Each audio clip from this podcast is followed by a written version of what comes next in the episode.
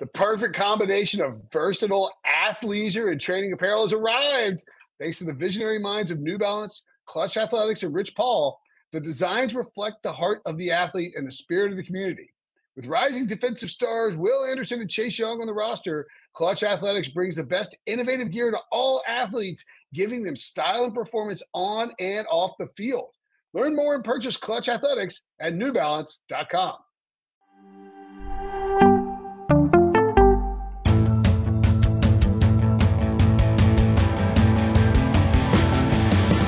What's up, everybody? Welcome to the Pick Six Podcast, CBS Sports Daily NFL Podcast. I'm Will Brinson. I'm your host. It is technically Wednesday, April 6th, as we record this on YouTube, live on YouTube, 1 p.m.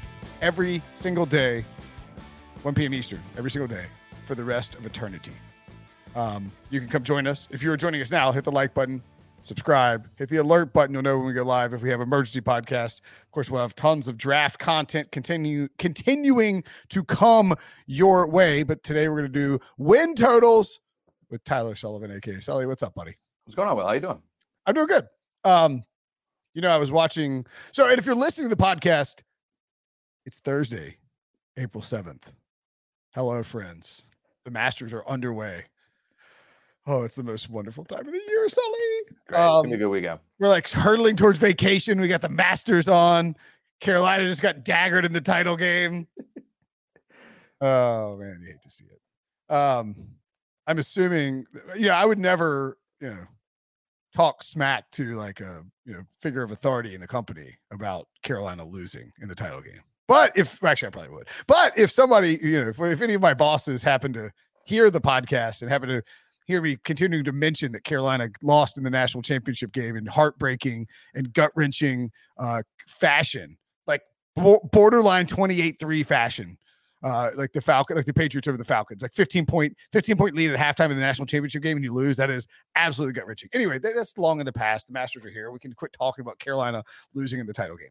Um, but while we're talking about the tournament, Shout out to Sean Quinlan for winning the CBS the Pick Six podcast bracket um, and taking home the hundred dollar Paramount Plus gift card. Congratulations! I would bet Sully that I finished dead last because I had I, my picks were terrible. My bracket was terrible. Yeah, mine did not do particularly well at all. I think I was somewhat all right for like a, a minute, and then it went all the shambles. My br- my brother-in-law uh, Jay had um my, like my wife's brother had uh Carolina and Kansas in the finals. All right. Yeah, I'm going to hang out with him this weekend in uh in I'm, Asheville. I'm sure you won't hear about that at all. No, he's not a Carolina fan. I'll I'll happily let him buy me beers. Um, should probably tell Debo that I'm leaving on Friday. Uh, uh, anyway, let's talk some win totals. You have a story up on CBSSports.com where you break down the best value win totals after they were released by Caesars. And it's worth noting that these win totals are probably going to fluctuate pretty wildly between now and um have they announced the schedule release? Are they gonna do it after the draft again? It's probably after the draft. I would Super, assume. super annoying. They're gonna they're gonna find that dead zone after the draft, probably right around OTAs and minicamp, and do something there. Probably. it's it's super annoying. Like they they oh, you know what they did? They pushed it back because of COVID. And then they were like, "Oh my god, we, we're just going to push this back permanently because we get to see it's May 13th, 2021 was when they released it last time." In other words, it's okay, Another all the draft event. hype has died down. Let's steal another two weeks of of, of, everyone else's time by uh, releasing the schedule. Um, I you know it is what it is. The you know now we've got oh Dominic in the chat says it's May 10th schedule release. There you go. Um, go. Early oh. birthday gift. Yeah. That's your birthday? Uh, May May 11th. Oh, May 11th. There you go. Yeah. Very, Um, very exciting. it's look the NFL has you know it used to be they would just send out like an email it's like here's the schedule then it, then it became a three hour then it became a three hour schedule show and it anyway the whole thing the whole thing is kind of annoying but that's okay um I'm seeing on NFL.com that they have not announced a date yet for the release, but it's likely to be a few weeks after the NFL draft. Yeah, they, they, like we said, it's a prime time event now.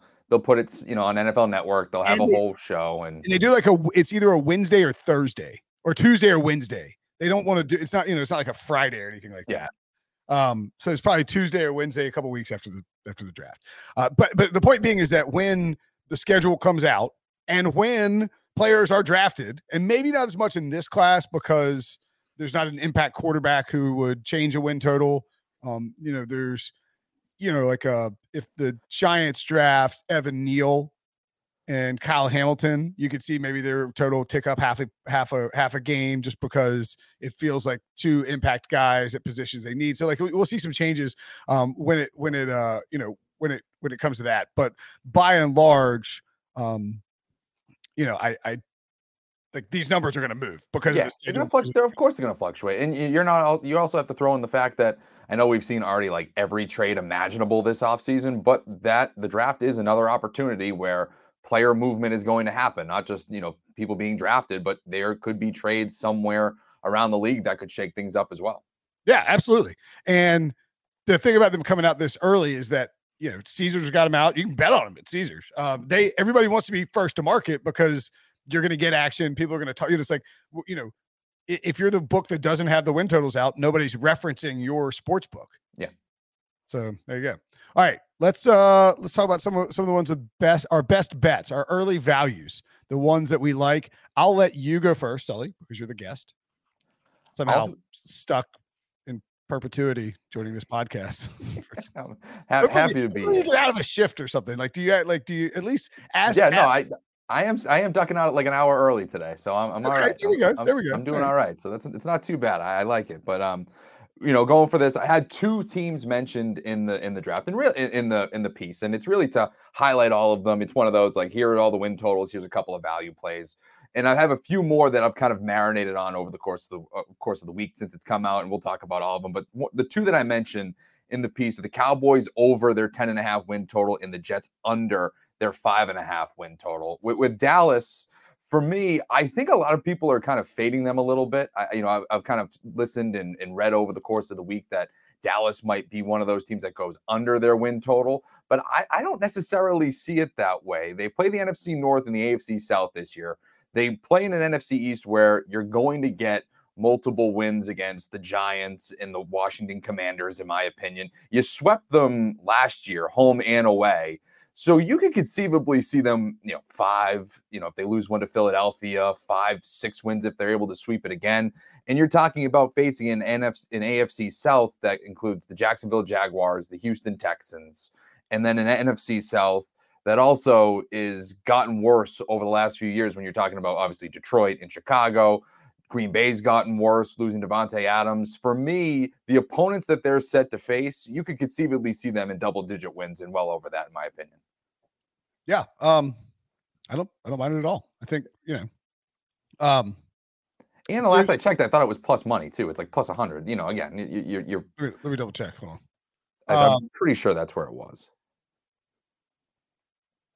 It is annoying that the schedule isn't out though, because it's like well, it changes everything too. I mean, you know, especially with a couple of these teams that we're going to be talking about here, a lot of them play Cleveland, and we mm. don't know what the situation is going to be with Deshaun Watson. And, and if you're getting Cleveland in the first six weeks, well, that's a lot different yeah, than yeah, when you're getting Cleveland later in the year, where they're probably going to have Deshaun Watson. So you don't right. necessarily know. That's that's a great point. I mean, like if you have if you have the Browns in like week 17, okay, let's say week 15, mm-hmm. like you feel pretty good that you're going to get Deshaun Watson in week 15. Now, if he's suspended for the whole season, and also that's why if if I think Caesars has, don't they have Cleveland up? Yeah, that's I believe it was. I can pull it up real quick. Hmm. I think have it. It's down now, or at least in the piece that I had. Let me see. So we take a bunch of these down. I know my control F is just isn't working. There we go. I think the Browns they, they were nine and a half. Yeah, they were, they were not, exactly. first opened. I think what happened is they opened it at nine and a half and it got absolutely peppered. And they're like, oh crap. Yeah, Deshaun Watson, maybe we should keep this down. Um, So yeah, that's uh that, that's certainly a situation that warrants monitoring. Let me look at my first best bet. I gotta look at their opponents because I mean, like usually when I do the like I've always done the the win totals uh article. I did I did it for a long time for .com, and you know you would go through and check the schedule. And like I like I would run through and be like win loss win loss you know like you run through and re- do the schedule yourself. Yeah. Which is you can't do that without knowing. Um, all right, my my my first best bet does not play the uh the Browns, but Packers. It's just it's just something you have to factor in. Yeah, absolutely. Um, the Packers. You mentioned no Davante Adams. Yes, that is a problem for the Green Bay Packers. Do I care? I don't. Am I asking myself random questions like the guy from Seinfeld? I ab- uh, you bet I am. Um, Carrie Yules, by the way, played that played that guy, I believe. Um, the, the Packers still have Aaron Rodgers. Their win total is set at 11 juice to the over minus 120 the under is plus 100 that's a ton of games. 11 is a lot of games. But in matt LaFleur's three seasons with the packers they have won 13 games 13 games and 13 games. That's very good. Um, davante adams matters. I don't think he matters to the point that i wouldn't believe the packers would win. like i think that so if aaron rodgers stays healthy and they add a receiver in the draft and that receiver is above average even with the guys they have on their roster, and I, I think it's sort of being underplayed that Aaron Jones, with the way that with with you know, with the way that they set up in terms of their offense, having Aaron Jones and having AJ Dillon, I think it's entirely feasible that you could line up Aaron Jones in the slot like sixty percent of the time uh, for the entire season and just turn him into basically like a short yardage receiver. You can motion him into the backfield. Dillon can be your primary back, you know, and like, uh, you know, I mean, just take basically you can take some of the burden off the wide receivers by incorporating Aaron Jones more into the offense, especially Right. You're, you're talking about having him in some sort of a Ty Montgomery type role in, in that offense. or Deebo Samuel style, Right. like a yeah, like a like a more running back Deebo Samuel version, exactly. And so if you do that, and you're a run heavy team, and your defense is uh, average to above average, which I, I think it should be. I mean, I know they lost, you know, Za'Darius Smith, but they still have plenty of guys on defense. You know, you got De'Vondre Campbell, Rashan Gary's taking big steps forward. Um, you know, Jaire Alexander looks like one of the premier corners in football. So this is a this is still a, this is a team that like y- you lose Davante Adams, and that's a big headline thing, and it matters. Just like the Chiefs losing Tyreek Hill, like it matters. But I don't think that we should write off the Packers for being an elite team just because you lose Adams. Um, they, they'll find ways to produce on offense. Aaron Rodgers' track record without Davante Adams over the last two or three years is like unreal. He has better. He plays better without Adams. Maybe you can make the case he spreads it around more. Wh- Whatever the case may be, this division is set up so well for the Packers to dominate. The Vikings have a first year head coach, a first year GM. Their defense looks like it's just not going to be it, especially with Mike Zimmer gone.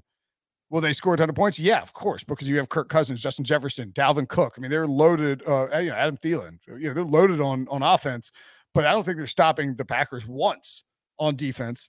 The Lions are still not there, and the Bears look like they're tearing everything down. Uh, you know, I would think at minimum the Packers win five division games. Does that seem fair? Yeah, and, and to kind of further off that point, I know Sharp Football uh, does their kind of um, strength of schedule, and they total it through the through the win, wins odds. They kind of you know formulate it that way, and they have the 13th easiest schedule in the NFL next year in the Packers. So that's I mean your top 10. That's pretty you know just outside the top 10. That's pretty good for Green Bay, and, and I'm with you too. You know, obviously the Adams factor is something to take note of, but as we said to start the podcast too there's still plenty of time for roster construction between now and the start of the season. Yeah. Obviously, the NFL draft hasn't even happened yet. We could still see some movement. what, if they, in- tra- what if they traded for DK Metcalf? yep. You know, Yeah. like they give up Or, or you're just talking about drafting like Olave or somebody along those lines at the draft. Absolutely. Um, also, so let's say I'm going to give them five wins in the division, and if you really want to be conservative, you can say four. Um, I'm going to go five. They also have the Jets and the Giants at Lambeau Field. I feel okay saying that they will win those two games. Yep. I, they could lose one, sure, but I, I don't think that that's likely. They also get the Pats at Lambeau Field. I mean, I really hate to suggest that the Patriots are. F- like, I don't want to call them a free win. It's close though. I mean, I mean, but that like that Pats team going to Lambeau. I don't. I would. I mean, that's Green Green Bay's clearly a seven-point, like, at least a Yeah. touchdown favorite in that game. Yeah, right? clearly. uh, Um, clearly. so you have, so I mean, if we, that's eight right there. And so you need to figure out a way to win four of at Washington, which I would, Green Bay will be favored in that game. Um, Dallas at Lambeau, Lambeau, Lam- Lambeau. I can't pronounce it today. Um, that's that's going to be a close spread. I would think that Green Bay comes out ahead on that. And the Mike Mike McCarthy, like Aaron Rodgers against Mike McCarthy's team in Lambeau Field, A little bit of double revenge factor. I, I'm going to give Aaron Rodgers the edge there. Um, at Miami, at Philly, at Bills, Titans, Rams at home, and at Buccaneers. Now, those are not all easy games by any stretch of the imagination, but you have to win four of those.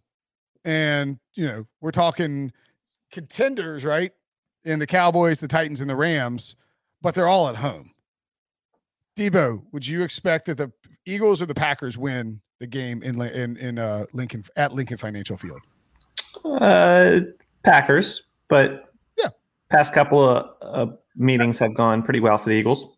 I'm not suggesting the Eagles can't win, but yeah, I mean, I think it's fair. Like it's fair to say that this line should be 11 and a half, maybe 12 with that division, with Aaron, two-time MVP, a lot of stability at the coaching spot. I, I, I love the Packers over at 11. And I think it, I think it will, I think it will close closer to 12. Yeah, no, that, that's again, again, when you're talking about when you have one of the the, the Oh, back-to-back oh, uh, MVP. oh, sorry. Uh, somebody pointed out in the chat, one of these games is in London, Germany. No, the Bucks are in Germany. Buccaneers in Germany. Um, is it? It's either Mexico or or no? I think Arizona's in, Mex- in Mexico. Um, but yes, you get an international game, so you, you're throwing that into the mix as well, which is another thing to to point out here as well. You know, obviously we're talking about bye weeks and the schedule and all that. These international games could throw a wrench into things as well. If you're if you're playing these primetime games, then all of a sudden going, you know, an entirely different country, what's that look like on the back end? All of that certainly factors factors into this as well. Yeah, and and um, I wonder. I guess actually, the so the Packers are going to lose one home game. Then I would think, right, for the international trip. Hmm. Possibly. Yeah, they can't take. Yeah, yeah. If it's if the Packers are the designated team that's going, Yes. they yes. Then they they, would lose yes. the home game. I would bet um, that it is one of Tennessee, LA, or Dallas because it does feel like, and the, uh, sort of the buzz I've heard is that the NFL wants to really juice up these international games. Like they're sending the Bucks to Germany Mhm. and the Packers to London. Like they they're not going to say. I mean, maybe it'll be a it could be a division game that's not as spicy, but like if they're going to send Aaron Rodgers and the Packers to London, like I think they'll want to send another big team over there. And I guess that technically stinks for the Packers because they'll lose the home field advantage against a good team. But uh, uh, I- I digress. Anyway, um, we're showing 11 and a half on your chart. Is it? I think it's 11, isn't it? Yeah, It, it might have it might have changed since then. But when it it's opened, it 11. was probably 11. huh? 11 on Caesars. Anyway, I like the over on that one. What's uh, what's your next one? And then, uh, like I said earlier, the under with the Jets at five and a half. It's just a matter of the schedule. When, when you're talking about difficulty and strength of schedule, they have the second hardest schedule in the NFL next year, again, according to um, to Sharp Football Analysis. And you know, you just go down the list here. I see maybe three winnable games at home: Jaguars, Bears, and Lions. But their other home opponents include the Bengals, the Ravens, then the Bills, Dolphins, Patriots. You know, maybe they clip one against the Patriots or the Dolphins, but I don't see them winning much more than that. And when you talk about their road schedule, it's the Browns, Steelers, Broncos, Packers, Seahawks, Vikings. That's just a, a gauntlet for this team that's Yeah. still developing. And you know, this is this is going to be an interesting, you know, tough, tough. They kind of got a tough draw here too, because obviously your division opponents that you're playing, that's going to be set for the year. But typically, you're supposed to play the fourth, but you know, wherever you place in the division, you'll play other teams as well. They finished fourth in the AFC, so did the Denver Broncos, but they are not a fourth place, last place finisher this year, going from 21 to 22 with Russell Wilson now. So you're just talking about, you know, arguably a fir- another first place caliber team coming in and playing you. And to me, that's just a recipe for this team to, to not produce that many wins. I don't I don't see them getting more than more than four or five at the most. Yeah, I mean, this is the other thing. You're, you know, if you're banking on. Oh, and by the way, if I'm taking the Jets under, I'm actually waiting until after the draft to do it Mm. because uh, one, they've been linked to you know multiple uh, high profile wide receivers. They tried to trade for Tyreek Hill. There's a bunk DK Metcalf rumor that got like that from Howard Eskin, which I, as Debo will tell you is truly one of the. Uh, actually, is he reliable, Debo Eskin, or is he just? I mean, he's he's a he's a pontificate. He's a he's a blowhard for sure. What was the rumor again? Because he he is The rumor was offer number 10 for DK Metcalf. Which, which, which, by the way, the Seahawks would never do. And you know why the Seahawks would never do that? Because that was their draft pick. You're not going to give somebody number 10 for Jamal Adams and then turn around and give them t- and then take 10 back for DK Metcalf. Like I would believe some things if it was Eagles related. This just like two random teams. No, no. Well, well, for me too, wasn't it that the Jets didn't want to trade a first round pick for Tyreek Hill, and then all of a sudden they want to do it for DK Metcalf? I understand he's old, he's younger, and all that, but it just seems like a, a drastic change in their draft philosophy if if that's what they were doing. Yeah, like all of a sudden you have to give DK Metcalf more than you were going to give Tyreek Hill. But yeah, Yeah. it, agreed. Um, the Jets are at Cleveland, you know, TBD like that. And again, And so that's that's again, this is where I was talking about that maybe comes into play if if all of a sudden you're playing them in weeks one through six, that looks a little bit different when you're playing Jacoby Brissett. But anything beyond that, again, assuming that Deshaun Watson gets some sort of like six game suspension or something along those Yeah. lines, I think that's six. is- I think I think I think six. The way to operate is assuming that he's going to be gone for six games. Yeah. like it, like in not, and we don't know what the NFL do. They could do anything, but just you know from a trying to plan out. And so, I guess you would. I think you would. So the so the Jets have two first round picks, which means they're going to add two impact guys at four and ten. I would bet that this ticks up to six, potentially. And then uh, what I would do if I was betting the Jets on Caesars, hope I would hope that it goes up half a game after the draft, and then I would wait and bet it on the night the schedule is. Re- although they, maybe they'll take these down. I mean, we- we'll have to see how that. But like, I would want to know where that Cleveland game is on the schedule. Like, if Yeah. they open with the Browns, you feel like there's no chance Deshaun Watson's playing. Although the NFL has said this investigation could go through the start of the 2022 season, which you know is is kind of crazy to think. right? It could be following. It could follow a Tom Brady Deflategate type of route where he was suspended the following year. He played a whole season while this whole Right. thing was going on, and then he served that suspension. So yeah, th- it could be a moot point with everything with Deshaun Watson in terms of these win totals and when you're seeing him in the schedule and all that. There is precedent for that for sure, but it is something that you at least should kind of keep somewhat of an eye on there. But yes, I, I totally agree with you. I think that you let things kind of play out with New York for the NFL draft and you kind of see where things go. But ultimately, you're playing the Bills twice. You're playing an improved Dolphins team twice. You're playing, You're playing a a Patriots, team. Patriots team that hate the Bel- that like Belichick might is not he might not win 12 games, but he's going to beat the I almost said S beat the crap out of the, the the Jets twice each year. there's just a lot of venom there from New England side. So yeah, absolutely. It's just going to be a tough division to go through and then you have just a gauntlet on the road in terms of who you're playing there as well. So and yes, you do have three easy games that I could see you winning at home. Uh it what was it? It was the the um let me see. It was Jaguars at home. Jaguars, Bears, and Lions. You'll be in those games. Like that makes yes, you I could see you getting three wins there, but ultimately beyond that, it's going to be a surprise here and there. And, and even I don't think that the Bears and Lions are free wins either. Like No, no. you know, like the the Bears. I mean, the Bears, the Jets probably have a better roster at this point than the Bears. I mean, I've liked what they've done so far this offseason. It's it, this isn't a you know let's dump all over the New York Jets you know type of podcast, but it you know I've liked what they've done so far. But they're a rebuilding team. They they're a second year quarterback, second year head coach. They're doing the right things, but it's not necessarily their time yet, so to speak. Uh, someone in the chat pointed out that Watson has already um, sat out for a year, and that is true technically, but he didn't actually sit out for a year. He was Right. active and he was getting paid, and the Texans just simply didn't play him. So I don't think that the NFL will consider that um, quote unquote time served. Which Right. I mean, the Texans. He could have theoretically played all last season. He could have been their active quarter. for all like- 17 games. Yeah, I he mean, like, was- yeah, yeah, absolutely. Um, all right, I will. What was I gonna? Oh yeah, I will. Uh, my next one, and I know this. This is like sort of.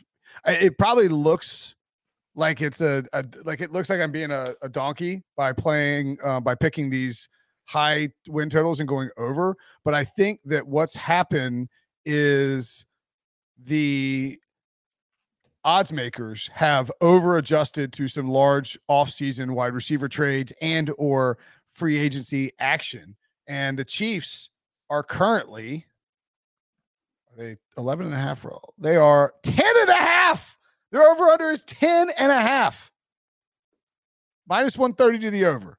You're telling me that Andy Reid is getting sub 11 wins on his total in a 17 game season with Patrick Mahomes just because like Russell Wilson and Khalil Mack got traded in the division? Come on, man. Like what like, and like Davante Adams, like I get it. Impact guys. Russ makes a huge difference for the Broncos. You can see it. They're at a 10 or 10 and a half right now. Um Davante Adams makes a huge impact for the Raiders. And I, I think the Khalil Mack trade is kind of overrated, to be perfectly honest.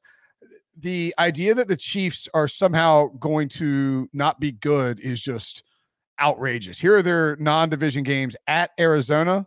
We'll see what Kyler what's happening with Kyler at Houston. That's a freebie. At Indy is actually a lot tougher now with the Matt Ryan trade. Jacksonville at home, Tennessee at home, LA at home, Seattle at home, at San Fran, at Cincy, Bills at home, at Tampa Bay.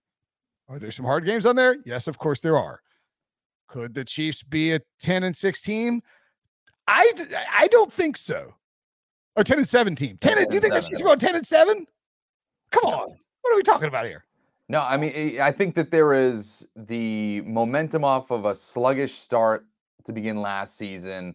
The Tyreek Hill trade, I do, you know, moving on from Tyrann Mathieu, I think is just one of those symbolic things. I think people feel like they are resetting a little bit, and that's probably why this number is a little bit lower than you might think, because people are they might be dragging it down a little bit, or maybe you know, eh, that's probably how I see the sports books and people kind of betting the under on that is that they might be going through something of a transition year as they kind of figure out their new identity and then they come back and, and kind of whatever their new iteration is going to be. Yeah. I mean, look, this this number will not close at 10 and a half. No. People people will come to the obvious conclusion that the Chiefs are still good. and this this number will be 11 or 11 and a half i think. And, and of course you know, the schedule the schedule definitely matters when we talk but again you know it is it is a tougher division now. I, you know it's not like it was it's not like they're the the prime patriots in the in the afc east all those years. It's a much tougher to you got russell wilson in there now. You ha, you do have a more lethal raiders team with davante adams and josh mcdaniels there now a competent head coach leading that organization. And obviously, you don't know how high Justin Herbert's going to ascend either as he continues to develop in year three. So it's not a cakewalk of, divi- of a division. We just view them as the best team in it right now, right? Yeah. It's a, it's a very difficult division. Yeah. But I mean, like, the, the Chiefs are plus money to win the division. Like they win the division and go. Andy Reid is going over his win total every single season except for last year when he was under by a half a game it's it's a tough division, but there, you can easily find flaws in the other teams. I'm absolutely buying low on the Kansas City Chiefs, and 10 and a half is it, it's just a 130. It's I don't know. I like I think they'll move it up. Um, instead of just jacking up the you know, cranking up the juice is probably a better way to say that. Um, the uh instead of boosting the juice to like 190 or something like that, I, I think they'll probably just move it up to 11 and maybe could see 11 and a half. So I, I like that, especially at this point of the offseason. All right, let's take a quick break. And when we come back, more win totals. And we're back. I learned that trick from Rick Gehman, who I watched on the First Cut podcast. You should be subscribing to the First Cut podcast. It is great content. This week is the week to be, you know, to be listening to the First Cut podcast. Um, I watched the DFS preview, and I, you know, Rick is a excellent podcast host um, and you could you could tell it pained him to do a fake imaginary break in the middle of a YouTube show that you do for audio purposes. Just like it's, it's just it just feels we- a little weird. Anywho, why don't you uh, give us your next win total, Sully? Well, well, I know this is one that you and me both love. The oh yeah, yeah, well, yeah oh, This is a uh, this is a consensus uh lock hammer hammer smasher or something like that. Carolina Panthers under six makes all the sense in the world. I mean, you're playing the NFC West, you're playing the NFC North, you're playing the Broncos. Like I was saying with the New York Jets, you were a last place finisher last year, so you think you're going to get another last place team. You are, but it's the Russell Wilson Broncos, not the Drew Lock Broncos. So, or, er, so right. it, it is a totally different type of opponent. What a dagger! It's crazy. It, it's just again, it's just one of those tough breaks for those teams that finish last, and you get and you got to face those teams. So for me, the quarterback situation is still not it all figured out. They're probably like I think you've you- you've predicted this too. They're going to panic at the draft and probably bring in Yes. some quarterback or, or- I'm, or- I'm I am driving the Panthers are going to poop their pants and panic at, at number six overall uh, bandwagon. Yeah. I saw Josh Norris point out that they'll go offensive line over quarterback. I still think they're going to panic. And by the way, they play the entire AFC North this year too. and and yes, and it's just it's not going. That is just a again a extremely tough schedule for a team that we have no idea what the quarterback situation is going to be like. And not only that, it's one of those teams too where they could be in a little bit of disarray. I, was what wasn't there rumors? I think if we do these hot seat hot seat rankings, Matt Rhule's going to be up there in terms of you know he's possibly getting. He's he the hottest seat on the right? Is he is he not the hottest? Yes. He will he will 100% be the favorite to be the first coach fired whenever those odds are released. And whenever you have that type of thing looming over a franchise, it almost seems like a, a, a, a when rather than an if in those situations. And, and Sully, we're already getting rumors that there is um uh conflicting preferences on what to do with number six between the front office and the coaching staff. Like those are coming out for a re like th- those aren't those aren't you know that's that's not something that gets leaked out when things are going well with the franchise. This is a a frustrated franchise that got turned down by Carson Wentz. They tried to trade for Carson Wentz and Carson Wentz said no. I will not waive my no trade clause to leave the place where they're trying to throw me out to go to Carolina. Like that that's how bad that situation is, which is uh, he's like I need I would rather go to Washington than Carolina. Like that's how bad things have gotten. It's just it's a it's a bad situation. I think six is just unbelievably high for a team that could very well conceivably have the number one overall pick next year. It, it to me, it just seems extremely low, not only from a quarterback standpoint, but like we were saying earlier, NFC West. I know the Seahawks got worse, obviously losing Russell Wilson, but you're still playing him with the Broncos. And the the AFC North, the Bengals, the Ravens are going to be better. The Steelers, I think, are going to be even better. You know, again, and I think that they're going to be decent with Mitchell Trubisky. I don't know if they're going to, you know, seriously contend, but they'll be a tough out. I think with a competent quarterback. And then the um, who else? Oh, and the Cleveland Browns. That's another one where you have to factor in the Deshaun Watson part of it too. But I think that Jacoby Brissett could still beat this team, no problem, in my opinion. Yeah. I mean, they're if you're looking at you like their games that they need to win, excuse me, are one each against Atlanta and New Orleans. Like if we're building the path to there's a path. We're building the path to, to getting over six or to, to getting to six. Uh, one each against the Falcons and Saints. I think you got to beat the Browns with no Deshaun in Charlotte. I think you have to beat the Lions in Charlotte. So that's four. And then like at Giants, Steelers, and one of Cardinals or 49ers at home. Which I just I is don't see asking a lot for a You're- team that won five games last year with two of their after starting three and zero, which is horrifically embarrassing. Um, with two of those wins in the first three weeks against the Jets and the Texans, uh, and one very bizarre week two blowout of, of the Saints. Uh, Matt Rhule also went five and eleven in his first year. One win over the Falcons, a late win over a Wash. I mean, it's just this team. Like it's just it's just really hard to imagine this team winning seven games. And if you're telling me too that they're going to draft a quarterback in the first round, not only is this a quarterback class that isn't as highly touted as the years that we've seen in the past, but also do we even trust Matt Rhule to get this guy ready to go, or is he even going to be the guy ready to go? Or are we going to see a scenario where Sam Darnold starts the first like three games and then they move on after they start losing? You know, you get they always bungle these first round quarterbacks sometimes. It's very rare that you see them you know having a smooth sailing to begin to begin the year there as well so to me it's just a bad situation no matter how you look at it schedule quarterback roster head coach it feels like a team that could very easily free fall into the number one overall pick next year and so when you were looking at possibly winning seven games i, I just don't see it Oh my god! Like that's the see that's the thing. If the Panthers were smart at all, and they're not, they would say, "Okay, look, and look, I don't think I think Tepper has buyer's remorse on Matt Rhule. Panthers fans hate Matt Rhule. Like I haven't met a Panthers fan who's high on Matt Rhule at all. Um, but if if they were competent and they were trying actually being patient and actually building, um, you know, a like actually doing this rebuild the way that they should have, and not accelerating it because of all these quarterbacks that became available, they would draft a left tackle at six and just play Sam Darnold for 17 games and submarine this season. I mean, And you're paying him. You're paying him eighteen million dollars anyways. Yeah, like you're he you're not he, no one's trading for him, obviously.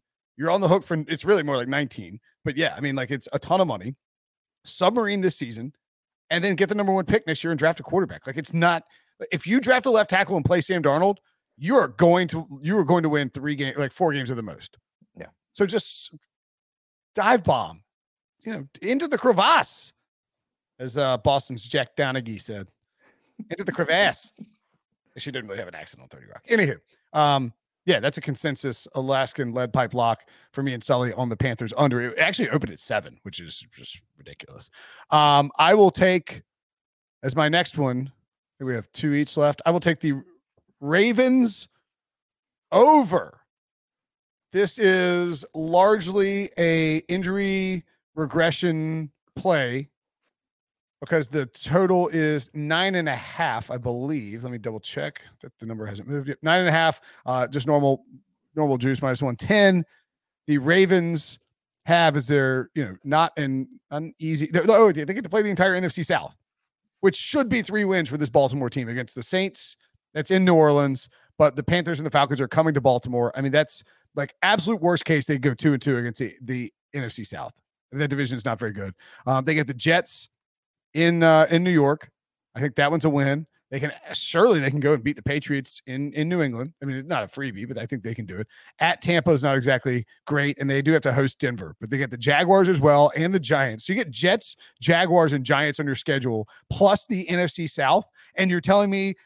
Like after all those injuries with Lamar Jackson, with John Harbaugh, with a, a good offensive line, although Ronnie Stanley has some concerns, and with plenty of weapons, and a decent defense, you're not going to get to 10 wins in a 17 game season.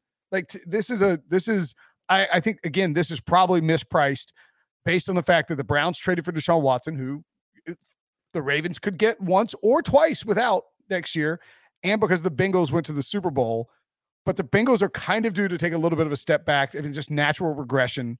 The Steelers don't have a quarterback anymore, and the, we don't know what's going to happen with the Browns. Like this is the Ravens might cruise over this by midseason. And like you said with with the Cincinnati Bengals, historically that team that win, loses the Super Bowl always kind of stumbles that following year. They it just it's a natural type of regression, like you said. It's just Eh, they're it, not that they're not going to be good, but there just seems to sometimes be that step back from these teams that lose that Super Bowl. And I'm with you too. I love the Ravens this year. I think that they are, you know, again, you get nine and a half wins. I don't know if you can necessarily call them a like a sleeper or anything along those I, lines. I think people are. I think people are not high. Like people are not talking about the Ravens as a like they're they're a mid tier sleeper. Like, would it, it would like? I don't think it would surprise me at all if they won that division. To be perfectly honest with you, I mean, they are getting back their almost entire secondary after losing Humphrey and Peters, both of their two corners. Uh, they, who did they just get the safety in uh, from, from New Orleans in uh, in free agency? Uh, Marcus Um, Williams. Marcus Williams. Yeah. I mean that they're retooling their secondary. They're getting all of their, you know, basically their whole stable of running backs, a team that runs the football a tremendous amount. And J.K. Dobbins, Gus Edwards, you have Lamar Jackson coming back. To me, this is a team that was playing for a contract, playing for a big contract, by the way. yeah, yeah, absolutely. This is a team that wants to, or it has the all the talent in the world to be a legit contender. The only reason they weren't really in that position last year was because of these injuries. So not only are you getting those guys back, you've retooled in certain areas. You still have the NFL draft to add those other things around. I, I know the GM earlier was uh, this week was saying that he wants to add more depth to that secondary, but ultimately. This is a roster that is ready to go. I mean, I think that they could easily contend in the division, if not win it. I think they should be the favorite to win the division, frankly. Yeah. I'll be betting them to win that. Uh, just really quickly, look like here's the here's the opponents.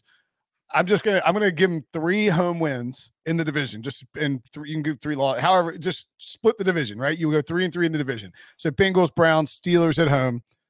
I'm not even gonna worry about playing the Bills at home because that's a tough game. Dolphins, Falcons, Panthers at home. I'm going to give them those three wins. That Yep. feels fair and easy, and that's six right there, Sully. Uh, I'm not even going to touch. A, uh, and then they have three road games against the Jets, Jaguars, and Giants.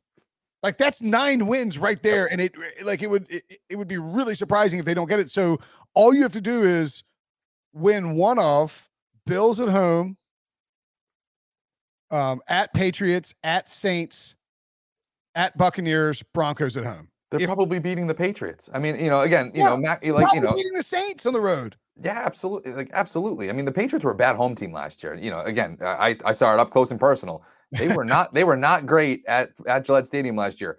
The Ravens can certainly go in there and win that football game. Absolutely. I, I'm just saying, you look at the schedule, you think about what Lamar is playing for. You talk about regression, positive injury regression. This, this to me, I, I might like this one better than any, um, uh, any, any of the, any of the other bets that I've actually put in. All right, what's your next one? Uh, for me, Debo's going to like this one. Over nine wins for the Philadelphia Eagles. You, you're talking about again an unbelievably easy schedule, sharp football, third easiest schedule in the NFL next year. You're obviously playing the NFC East. You're in the playing the NFC North and your AFC South opponents as well. I mean, that is a pretty nice one. And that Green Bay game that you're getting is at home, so at least you, you know, you're not going to Lambeau. So you know that's that's a feather in your cap that you could put in when you have Green Bay on the schedule. At least it's in your building, but everything else you should be able to contend with uh, you should be able to beat the lions and the bears you should be in that with the with the minnesota vikings you should be able to beat everybody minus the buccaneers i mean uh, sorry not the buccaneers everybody minus maybe the colts and the titans in the afc south but i still would put you firmly in the discussion for those games and so for me that one you could really chalk it up and say all right that that's this is a team that is, has plenty of draft capital is going to bring in some high talent they're really banking on Jalen Hurts in year two or three, whatever it is now for him. I, I like the Philadelphia Eagles here. I think that again, they're in an easy division. The opponents, all that. I, I could see them going over this win total. I'm just gonna let Devo do the talking now. I can't argue with that. I mean, I, I think the Eagles' number last year, their, their total wins might have been a little inflated because of the schedule. But then when you have a similar type schedule the year following, you can't really knock them for that. So I think it makes sense. The Eagles, I mean, nine and eight last year, and were clinched a playoff spot by week 18 and, and rested people and, and played Gardner Minshew in, in week 18. That's kind of the, the stage that they were at. So it, could have been 10 wins last year. So I'm I'm on board with it. Um, yeah, it, it, if we're able to draft two impact players at you know this time a couple days ago could have been three impact players, but I I feel confident with with the schedule, with the division, playing Carson Wentz twice a year, playing the. AFC South. Oh, up high, down hard. I maintain that one game Carson's going to throw four touchdowns and 350 yards against the Eagles, and then the other one he's going to throw four picks and two pick sixes. I think that's how the breakdown's going to go. He's it, it- he'll the four picks will come in Philly because he's got to walk by the Wentz statue, Right, the full statue. fall statue. Excuse me. Um, that's what he said to himself for years. It's a Wentz statue. Yeah, I mean, I think look, Jalen Reagor. I know people rip him. I actually think he's maybe could take a step forward. I mean, like it, it's sort of the Tua Justin Herbert factor with Justin Jefferson for for Reagor, whereas like like he could take a step forward in his third year. You know that wouldn't be crazy. DeVonta Smith should have a improved season. You know we're talking about more reps with with um you know with with Hurts. You still have Goedert there. I think Miles Sanders is shifted to being underrated. People people don't like him, but that offense looks like it should be good. Added Reddick, you know, a lot of pieces, a lot of things to like about this team. You know, you you play, you get the Bears on the road. Chicago looks terrible. You get Houston on the road.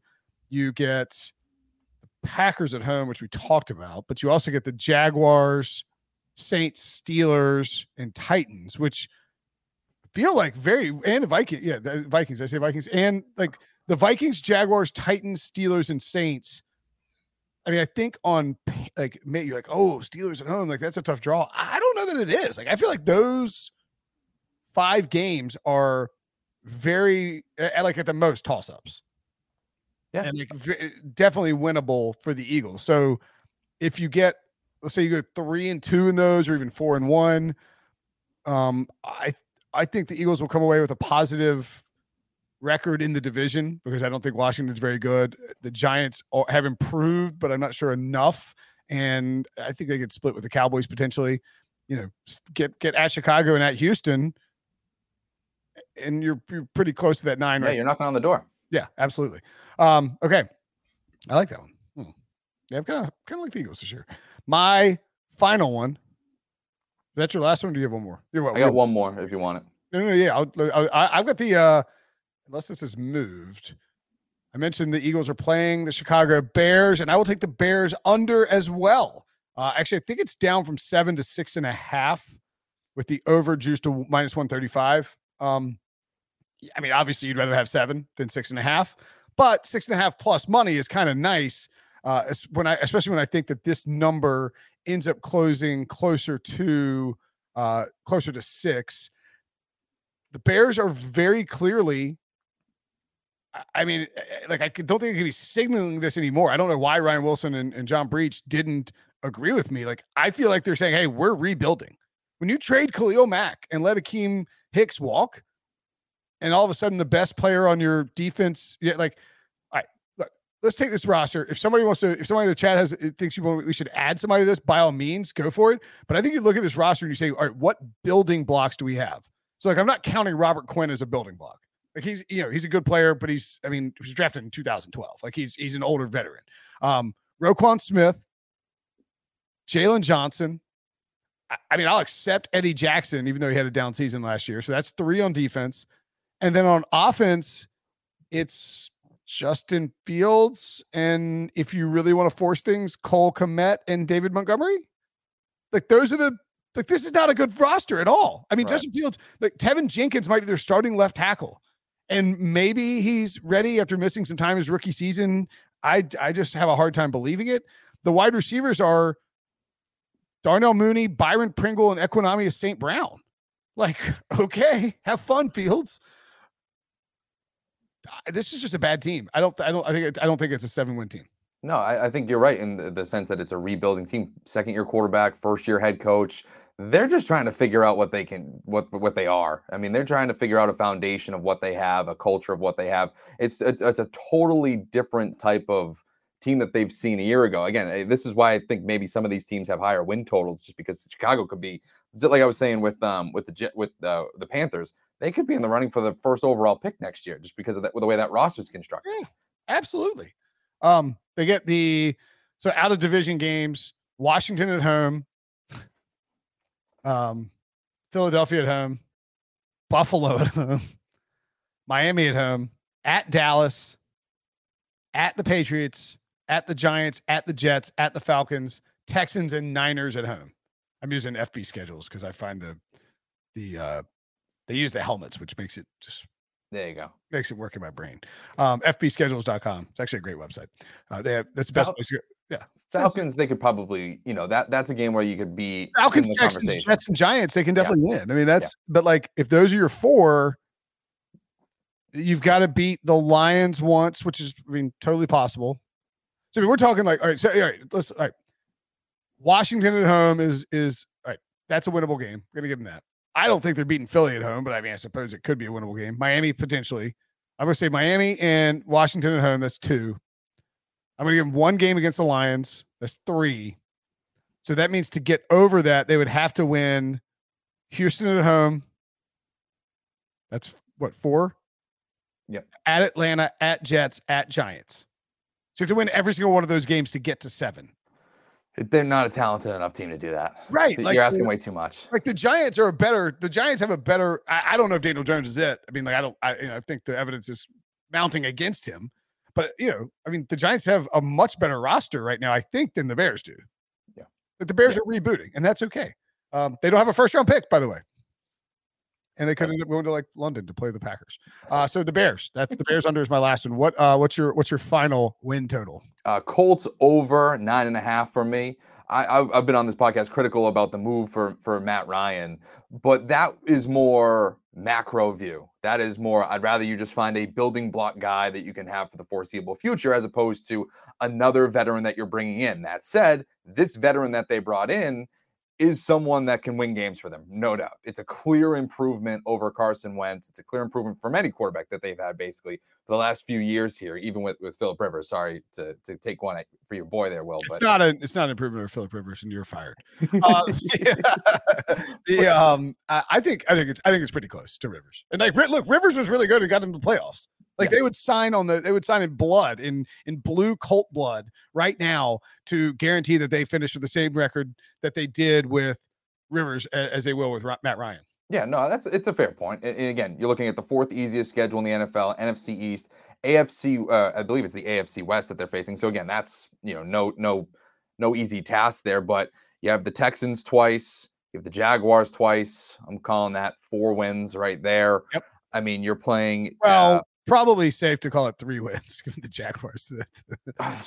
well, you never know. they haven't won. in- They haven't won in Jacksonville since like 2014. Yeah, I know. I agree. I think it should be. Should I'm Um, gonna say I'm gonna say four wins. I, I feel like maybe they could turn the tides there. Four wins there, and then you go on the you know How, how this? I think. I think. I think four division wins. So you split with the Titans, sure and yes, then so yeah, sure. four division wins. Worst four, case. four division wins. Then you have the Vikings on the road, the Giants, the uh, where is it? Um, the Patriots. I believe that they'll be able to beat in Foxborough. Denver and the Raiders. You probably in Dallas. You have some struggles with. Those are the road road games that I think that might be issues for them. But also, other than that, I think that they could beat the Patriots. I think they could beat the Giants and the Vikings on the road fairly easily. And now you're talking about what is that, seven ish wins? And you still have some home games there against Philadelphia, Washington. You know, if you get if Pittsburgh, you could you could talk yourself into a few of those wins there. I mean, you're not going to probably beat Kansas City and Los Angeles Chargers, but you'd be in those games, or you'd be in that game with I- Los Angeles, don't maybe. think- I don't think that they are definitely an underdog to the Chargers at home. Yeah. I think I think that might be a pick 'em or maybe even Colts Sure. favored by one or two, de- de- depending on when it is and and how and how like Matt Ryan and the the Colts offense has looked. Uh, the Chiefs are probably favored going in there, um, Yeah. especially if it's early in the season. But like, what's crazy is this team they're playing the AFC West, and their win total is still nine and a half. Like I think Vegas that is a pretty respectful sign from Vegas about this team and about where they stand by adding a quarterback like Matt Ryan, who I mean, I really think we'd, you know, we look at these quarterbacks that have switched teams. I mean, like aside from Carson Wentz, has anybody had a really bad season in the first year? I mean, there's a lot of motive. Like when you get a, you know, when you go to a new job, this is the same for anybody. Like when you go to a new job, you are there's an excitement, you know, about change and about doing something different and, and what you know, you're like, you, you know, you can't be like, hey, what's up, Sully? Great to see you again on this Wednesday for the 30th week in a, you know, th- I mean, you know, But not, like, but not "Hey, only that, Will. Jim, I am excited about writing that story. Like, yeah, I'd love to give you 10,000 words on the, the Eagles Saints trade. But not only is it an excitement about a new opportunity, you got to remember how he left Atlanta. It was we are trying to replace you with Deshaun Watson. Is it motiv- motivation? There is clear motivation there to say, okay, I'm still that guy. I'm still that type of player, that type of quarterback that can play in this league and be that that franchise guy. And so you not only get the excitement of going to a new place, a new challenge, but your old destination, you want to almost prove them wrong as well.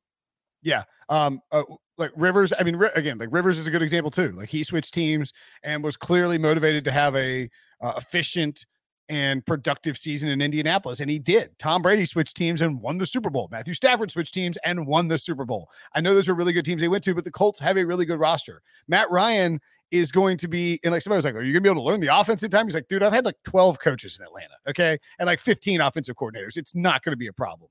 Uh, he's going to be. I- think. I really think the Colts are going to be a- And it's like in the AFC, everybody's like, oh, you know, I don't know if you know the AFC is so tough. How can they win? It's like, well, they get the AFC South, and that division is not very good. And the Titans, the Titans are extremely reliable, and I don't think will fall apart by any stretch of the imagination. Um, but you know, the But Colts. it's not it's not out of the realm of possibility that like this could be the year that Tennessee takes that step back. They've kind of plateaued over recent years, I would say. Yeah. And the worm is I don't know if it's fully turned. It hasn't fully turned, but it's starting to turn on on Tannehill a little bit. I feel. I feel like people are He's- starting he's to be like, five already. Like, and so that you know Right. things could break in 2022 with them. That's that's one more thing, you know, and that that leaves the door extremely wide open for Indianapolis. to move 34 up. this offseason. Sorry. Okay, well, e- either way. Yeah, but he's he's in his mid thirties. Yeah. I mean, he, you know, his like he he's an efficient quarterback. uh, You know, but they're yeah, it does feel like they sort of they're a little smoke and mirrorsy. And Mhm. credit to Mike Vrabel. I think he's a really good coach who gets the most like the most out of the situation.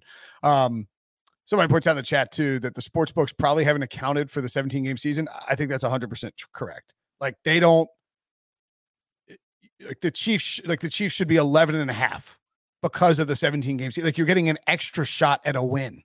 Yeah. An extra game to win. Like the loss doesn't, you know. i- i- So I, I I agree with that. I think even if it's it's hard to shade it though because you can't just give it one more, you know one more win or you know one more game, and you don't really want to go the half game. It's it's it's difficult. So it's almost I, I do think they're having a, a a hard time adjusting to it, and that's why, especially right now, maybe there's some value on these teams before that schedule comes out. I I would um I think I like all we we have three overs, two unders each. I think I like all ten of them. Yeah. all nine of them, I guess. I think our locks though are Panthers and then Ravens. Ravens for me. Yeah, I think I yeah. really talked myself into the Ravens. Yeah. Um, and then I, I think that Colts over is a, a really good spot too. Yeah. Like that's a with that division and just with their talent level, I think that's a good spot to go over. All right. That'll do it for the podcast. Broke down a bunch of win totals. Go get your bets in. Do it at Caesars. Use uh, I don't know if we have a promo code, but go to Caesars and do it. I mean, and in full disclosure, you should always shop around to try and find the best number. Like, I don't even think the the Caesar himself would be offended by telling you to go get a better number somewhere else. Uh, but that's it for the show. So, thanks as always, buddy. For uh, for everybody who listened and watched, hit the like buttons, hit subscribe. For Sully, I'm Brinson. We will see you guys later. Sonic the Hedgehog, a new hero arrives. I am ready. Is there anyone stronger? No. Tougher? No. Funnier? I do not make jokes. I make warriors. Knuckles, now streaming only on Paramount Plus. Yes!